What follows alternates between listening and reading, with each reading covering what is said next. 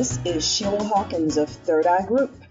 This is Time and Space on the Own Your Power Radio Network.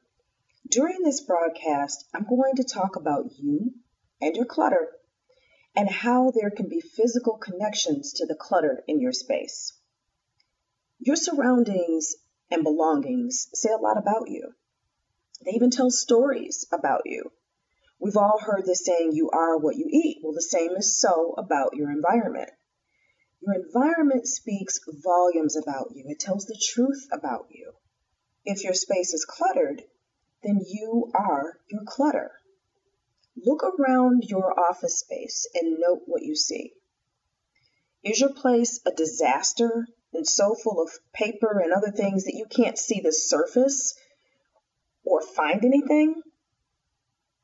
Your environment is directly connected to what's going on with you physically, emotionally, mentally, and spiritually.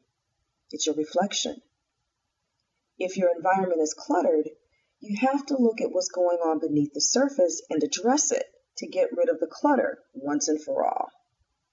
On the surface, spaces get cluttered because things aren't assigned a home, because people shop without lists, or without thinking before they buy.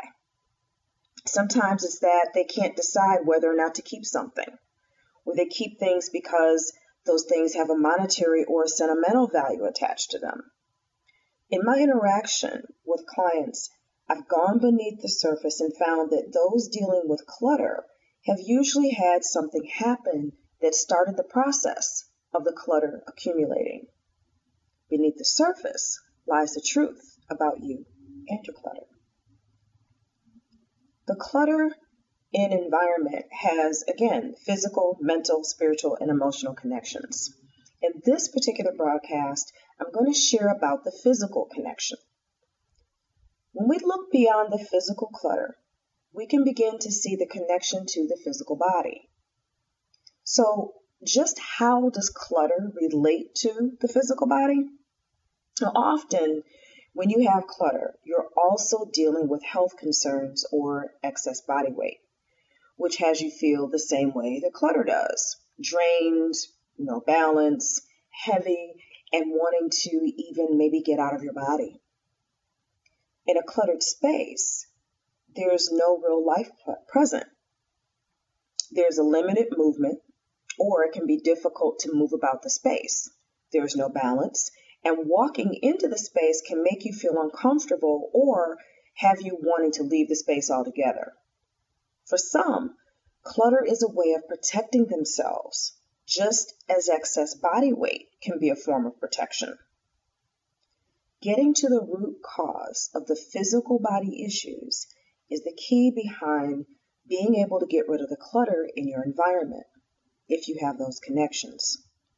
Weight loss or addressing health concerns opens the door and motivates you to get rid of the clutter permanently. And decluttering an environment clears the way to weight loss or resolving health issues. And additionally, Getting rid of the physical clutter can cause lifestyle changes. I've seen this in my work with clients, and what I continue to see always lines up with my theory.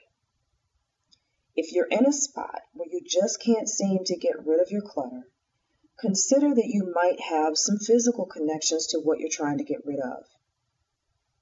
There might also be mental, emotional, or spiritual connections, which I will talk about in other broadcasts.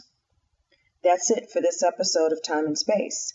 If you're interested in learning more about a personal approach to productivity, visit my website, thirdeyeGroup.net, and check out the Work With Me tab. You'll find the link there to sign up for your complimentary deep dive session.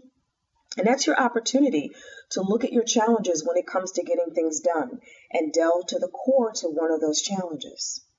Until next time, Get it done and don't go away. Stay here for upcoming shows and music on Power Radio.